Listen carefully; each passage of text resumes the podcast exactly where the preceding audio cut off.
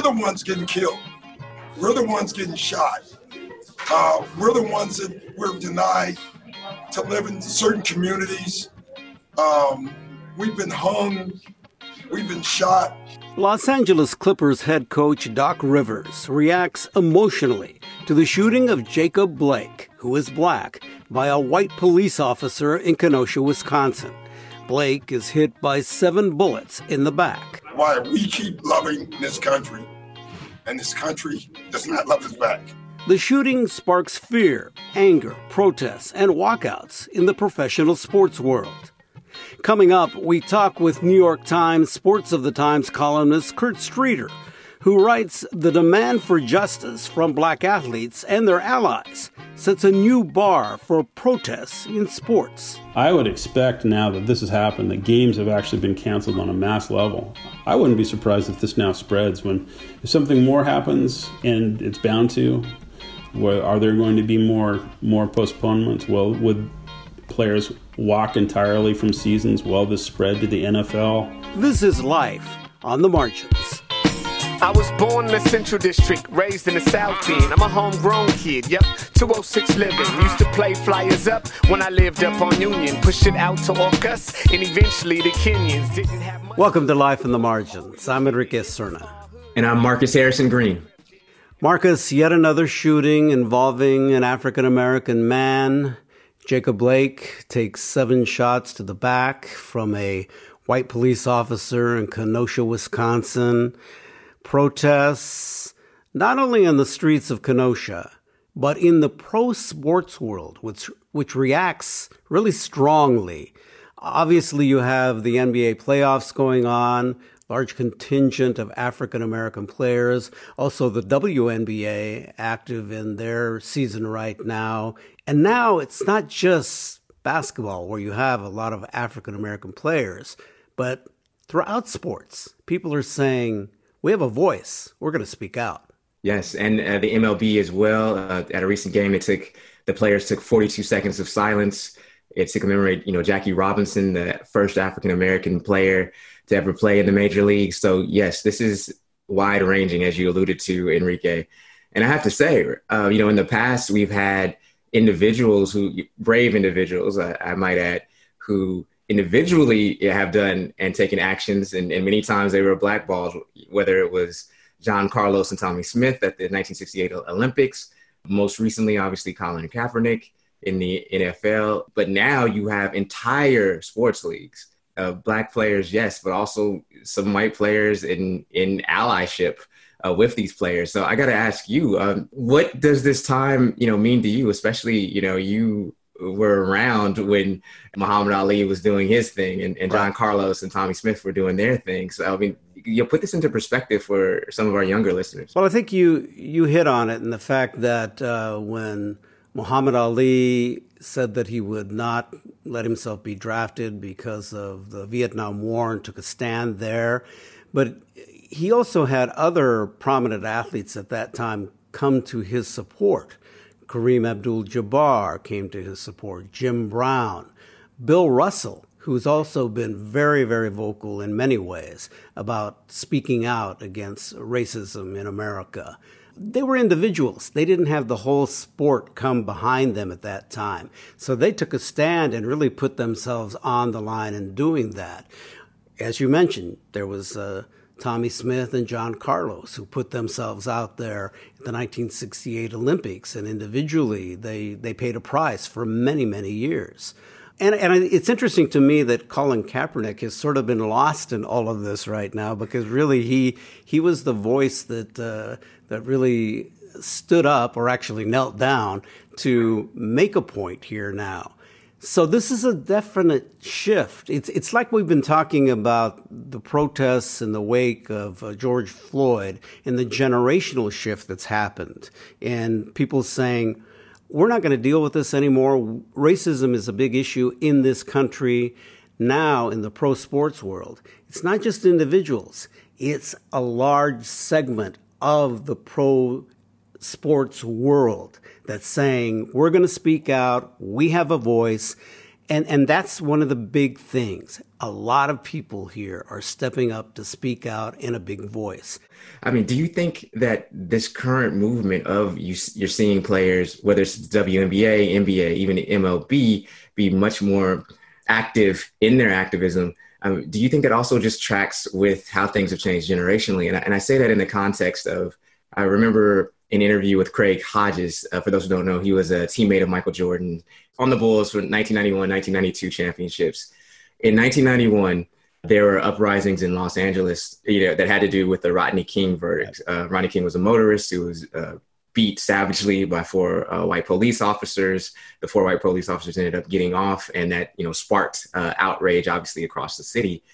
That verdict coincided with Game One of the NBA Finals, and Craig Hodges wanted Michael Jordan and Magic Johnson. He went to them and he said, "Why don't we boycott the first game?" Just send a message. He said, "I'm not talking about the whole series, but let's boycott the first game." And they were like, "You must be crazy."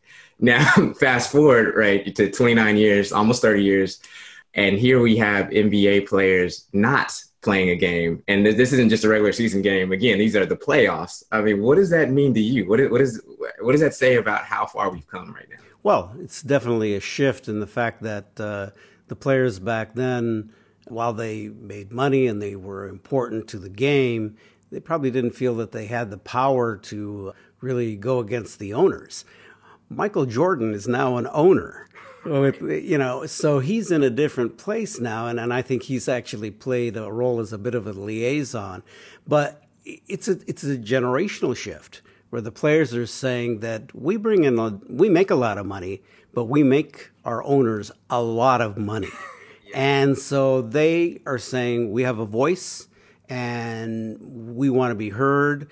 And they're really challenging the ownership of the teams, which, you know, let's face it, they are for the most part, white men.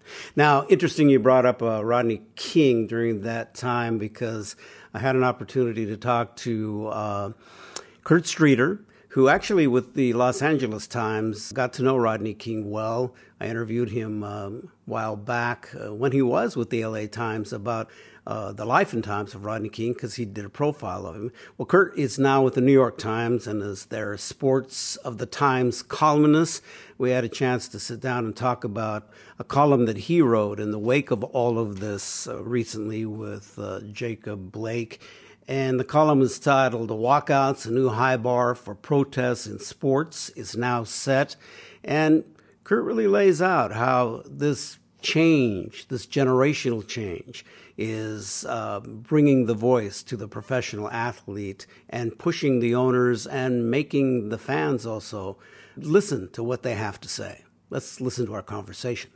So, before we get to talking about the sporting world and the reaction to the shooting of Jacob Blake, let's talk about the impact of yet another shooting on Kurt Streeter, an African American man who lives in Seattle, though works for the New York Times, and just how you feel about all this.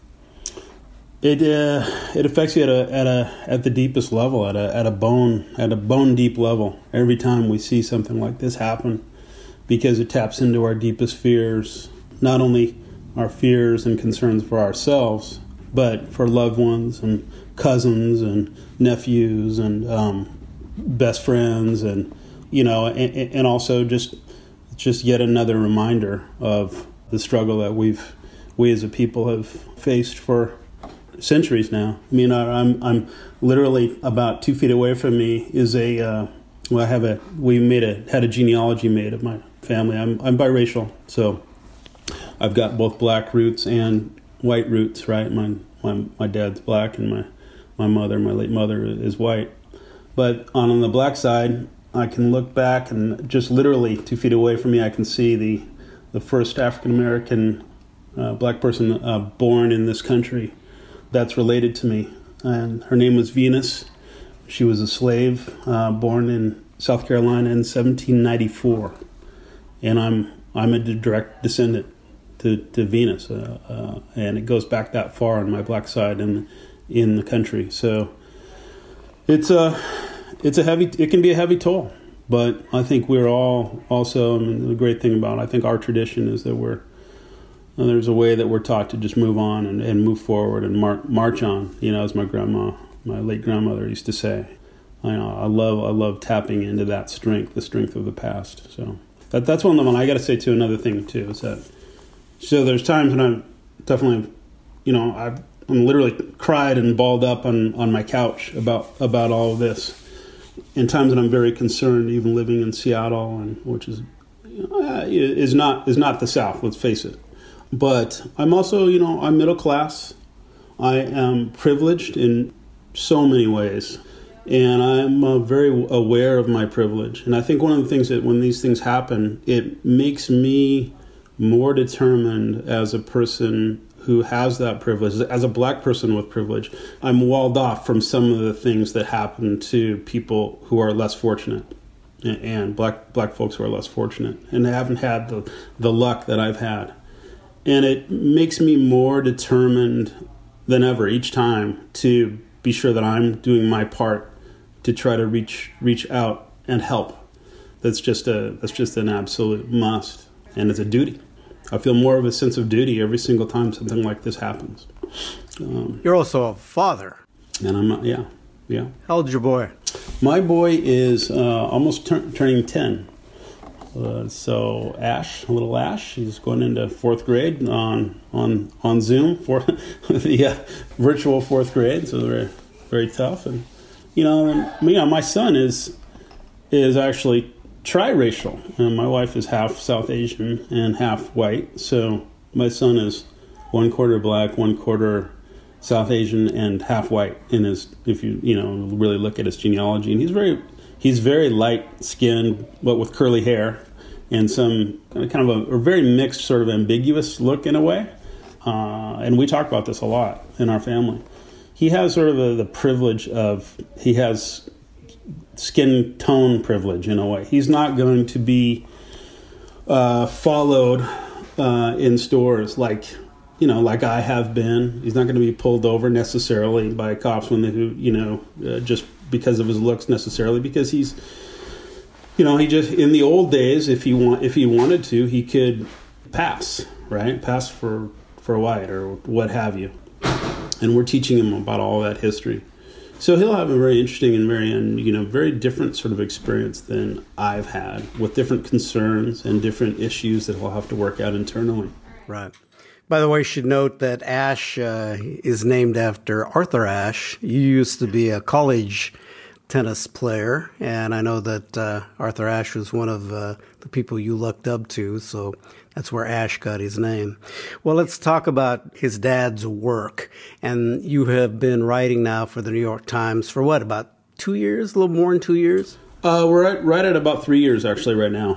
And you were recently named uh, to do a column for them called Sports of the Times. You're scheduled actually to start uh, doing that column in September. And now we have um, the incident involving um, Jacob Blake and the shooting that happened there, and your bosses call up and say, "Hey, you're up. We need to call him." And so you had to get it out and get some perspective on what is happening here. As you were writing this, uh, sure you got to turn it out quickly, but what's going through your mind? Stress. You've been there. I know that. Yeah. Yeah. yeah.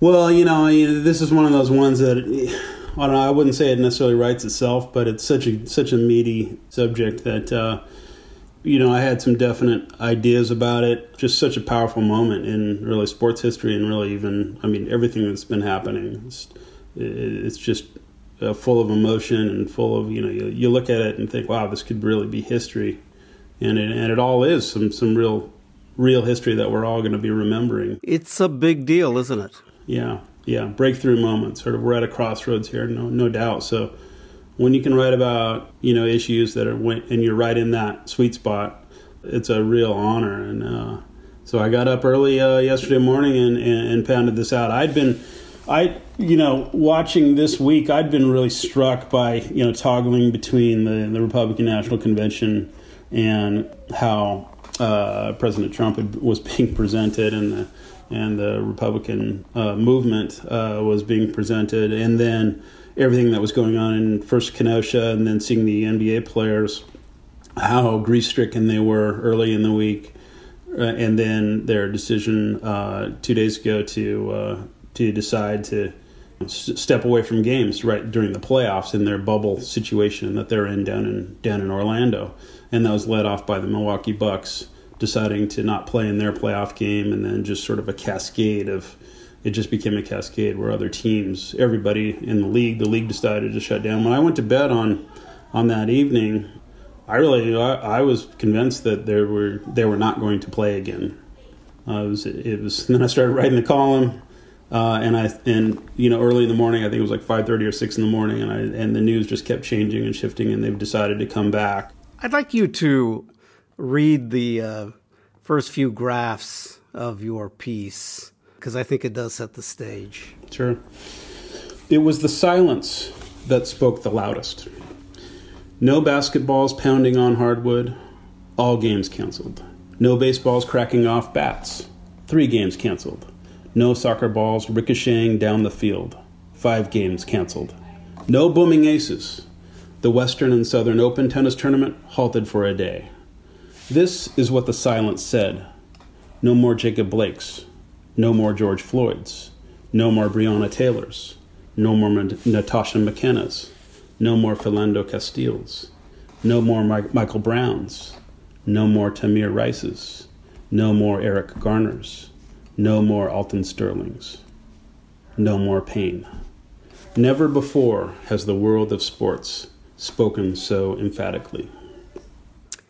And that's perhaps the key thing that the sports world, not just basketball players, we're talking about the NBA, the WNBA, the Major League Baseball, soccer, tennis, as you mentioned.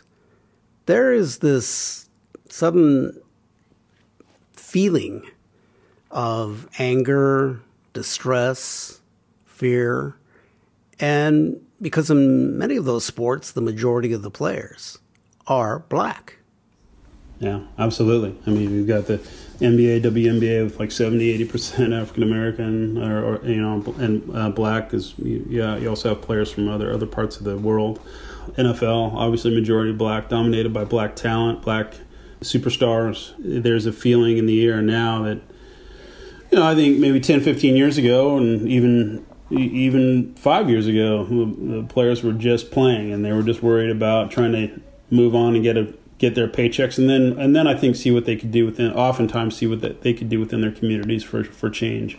But now they're really taking an active role and, and asserting themselves and standing up and and deep, you know, much more, much much more inclined now, like seemingly with every week to to. Uh, to take take firm stances, and uh, there this had never been done before. I mean, it's the playoffs in the NBA. and Granted, it's a different kind of situation because they're down in the artificial environment, so there's no fans. I do wonder how this would would have been man. Imagine if fans were showing up for games and only to find out that there that the uh, that there would wouldn't be a playoff game because it or or the baseball games because because three games baseball games canceled you know, or just any of these sports, and so a couple of them are predominantly white sports like tennis.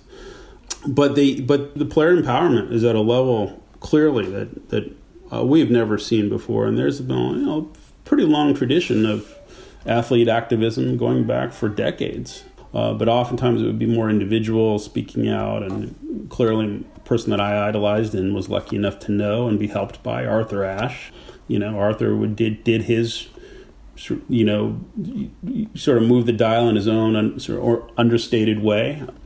But now it's teams. Now it's the best and the top, you know, m- multitudes of the top players instead of just Muhammad Ali or just a few, you know, you know, in the '60s there were there were some. There was Bill Russell, Bill Russell, and several other players, Jim Brown. But but this is just across the board, and you even had Michael Jordan, who's the, the owner of the Charlotte uh, franchise in in the NBA. You know, he's sort of like bridging this gap between the uh, the ownership of the teams and and the players, and speaking out. He's the only black I believe he's the only black majority owner, but really apparently was very instrumental in sort of uh, some of the moves that have been made behind the scenes now, where the players have been pushing the owners in the NBA to be much more involved than they than they even have been because they've been sloganeering and saying that they're you know we support Black lives and all that, but you know where the rubber meets the road. I mean, the people with real power are the owners. When for for real change to happen, I think in this in this instance, the you know older white men with a lot of money and access to power and who have relationships with people like Donald Trump, because many of them are Republicans and strong supporters strong supporters of uh, President Trump. At least several of them are. They are the ones that hold the key to, to real change. I mean, they they're the. I mean, I think you can have the players on one side, but then there has to be the inside game, and and if the players can get those. The, in the NBA they actually call them governors because they've moved away from the word owner because of the you know fraught history of that word and black folks in America.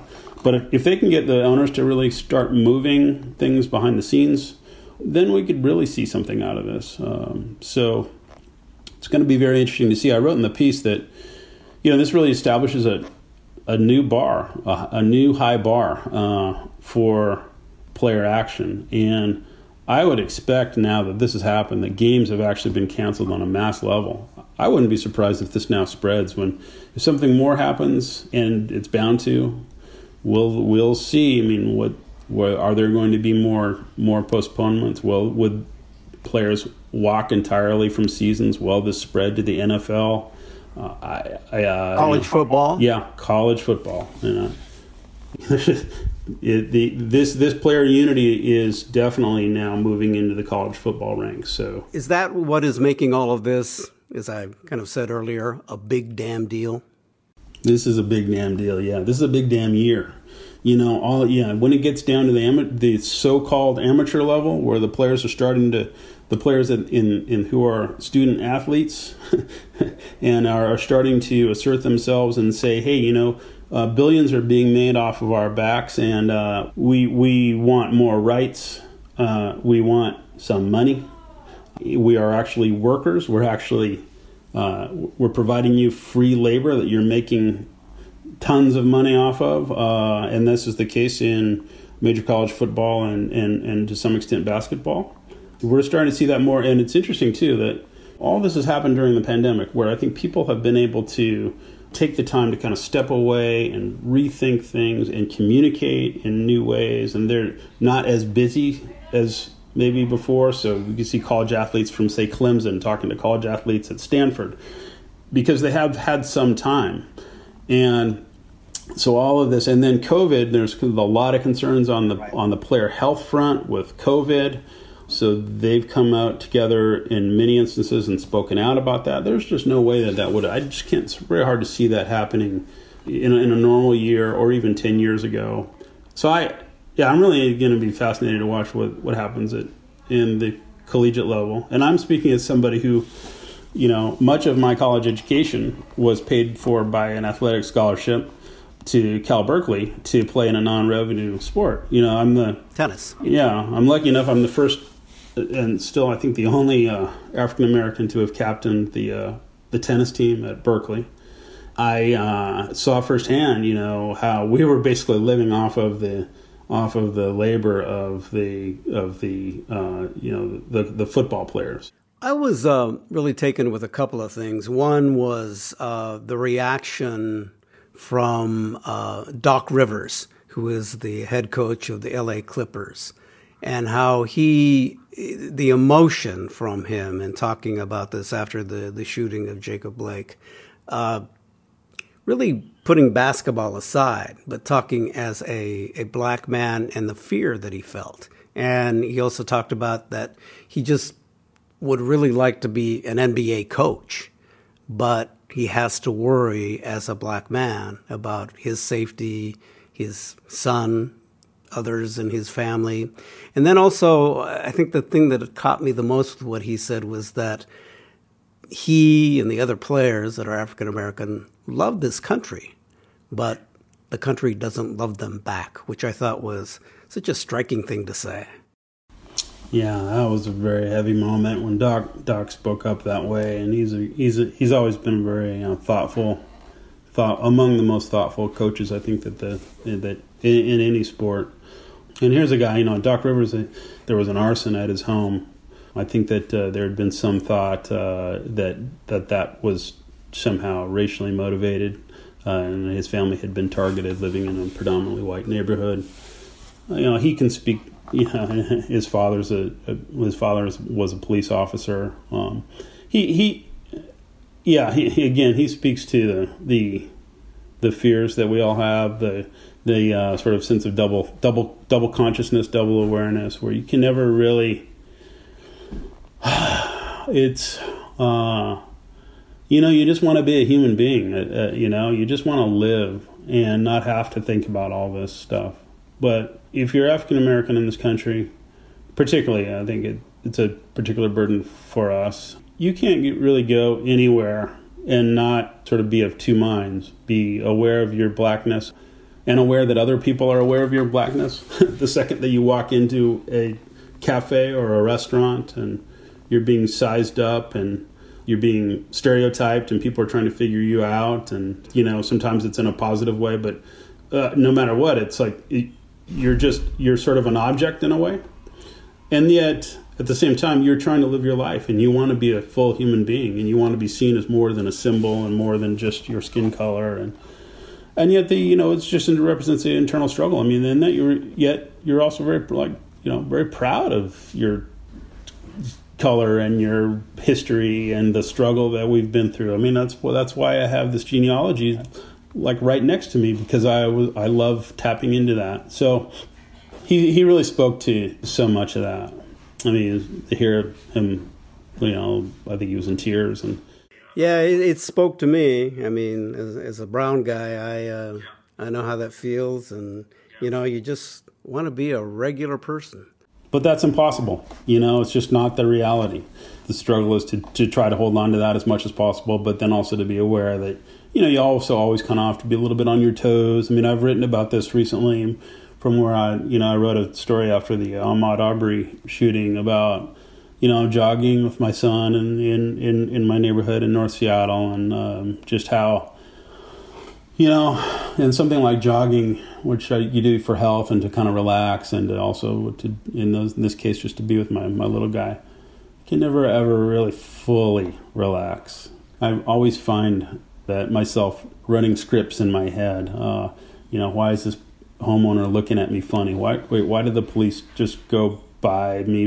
Look, you know, now I'm sort of I'm particularly on edge when these days when I'm out jogging and I see all these big. Frankly, I mean, I'm sort of stereotyping, and I see a, like a white guy in a big white in a big like Ford Ford truck.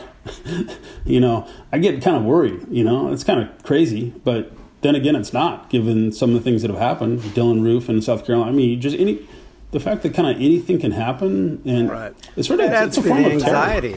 Yeah, no doubt about it. You know, the other thing that I've been taken about is, is how the WNBA they have been really more outspoken and more active in action than the guys. Yeah, yeah.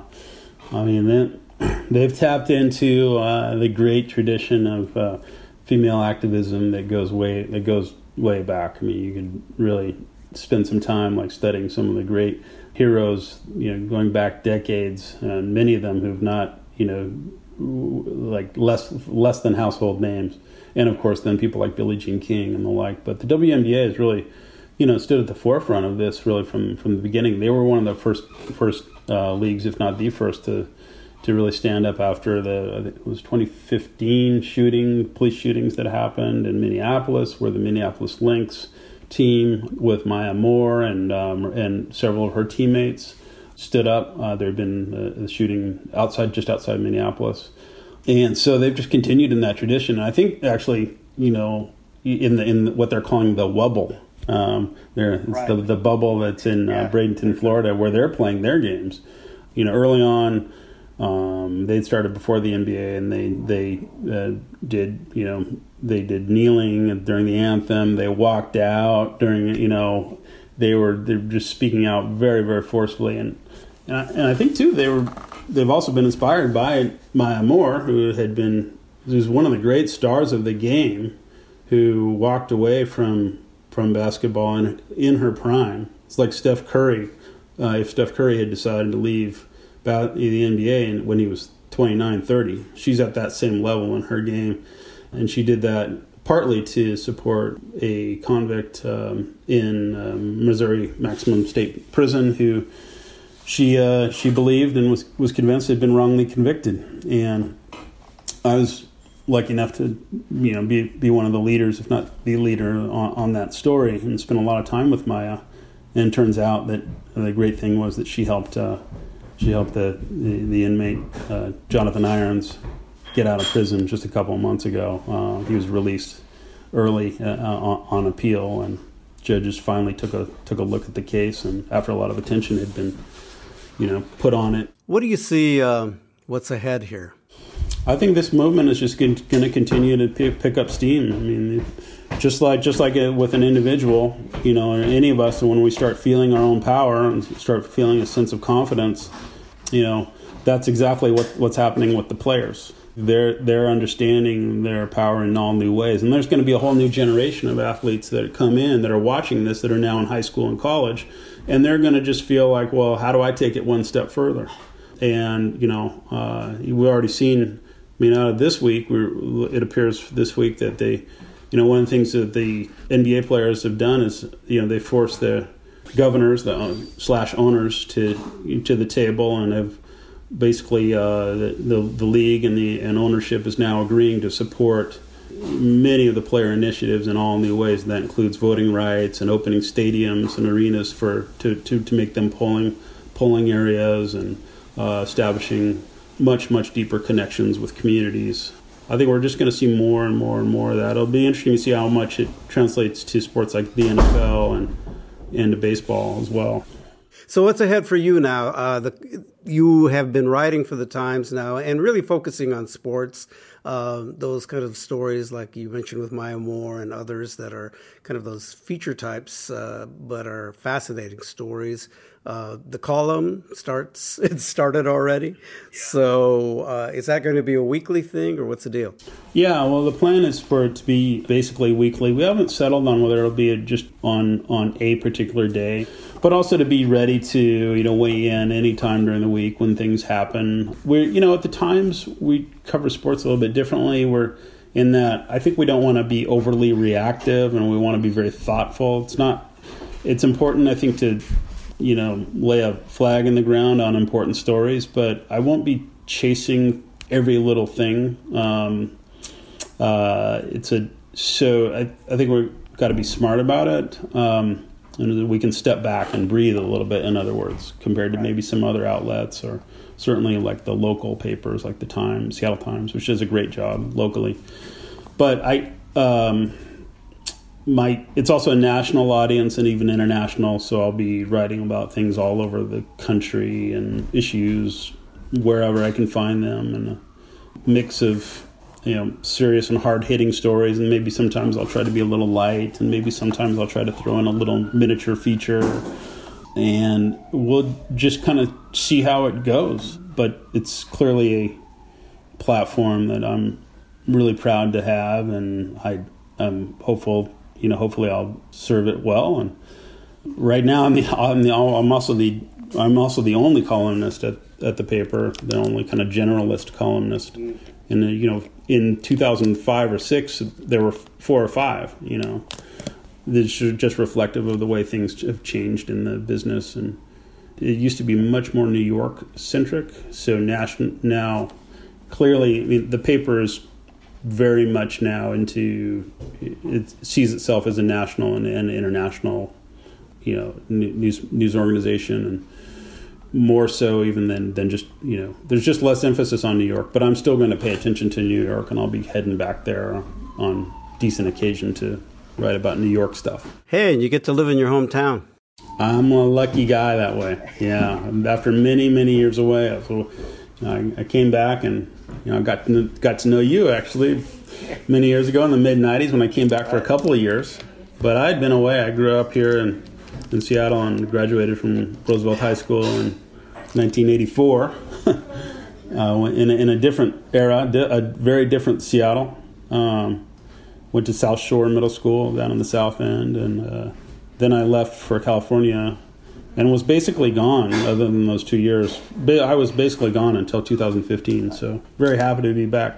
LA Times, ESPN, New York Times. Hey, that's a pretty good resume there, my man. Don't forget Baltimore Sun, KCTS, and KOMO. That's right. Where I was briefly, yeah. NKGO Radio in San Francisco.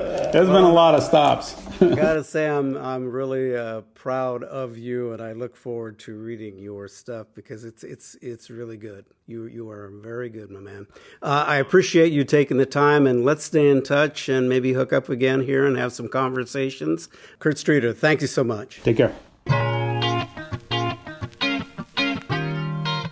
Well, again, thanks to Kurt Streeter for uh, talking to us. And since we uh, recorded that interview, uh, there has been action in the NBA. They are resuming the playoffs. Uh, the games are starting up again, but that doesn't mean that they're going to, the players are going to back off any actions that they might take uh, if there's any more incidents. But they're also in the NBA working with management to to try to uh, get their voices out there again more on the issues of racial justice. They're also going to work in the communities to provide an opportunity for people to come in and sign up to register to vote, as well as have a place to come and vote in the various cities where you still have to walk in and vote, unlike uh, here in Washington state where we do mail in balloting. Yeah, let's uh, go ahead and hope that this is something that is a good start and that hopefully continues and reverberates throughout the sports world. I think the one thing that we know for sure is if there is another incident, and most likely there will be, the pro sports world will react and they are going to make their voices heard.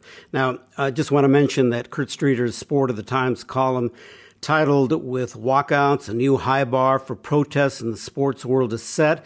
And it was published in the August 27th edition of the New York Times. Again, thanks to Kurt for joining us, and you can find his column in the New York Times.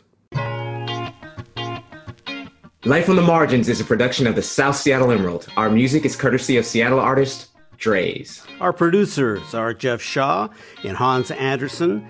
Stay safe, be well, wear a mask, and wash your hands. We'll talk more later. I was born in the Central District, raised in the South End. I'm a homegrown kid, yep, 206 living. Used to play flyers up when I lived up on Union. Pushed it out to Orcas and eventually the Kenyans. Didn't have much, but thankful for all we was given. It was all hood until we and C crept in. And the blacks went naked and gentrification came. Garfield Franklin, robberies ain't even the same. Mark my words, it gonna be white boys all on the team. I don't reminisce when I drive through this hood, I feel pain. I ain't proud of these.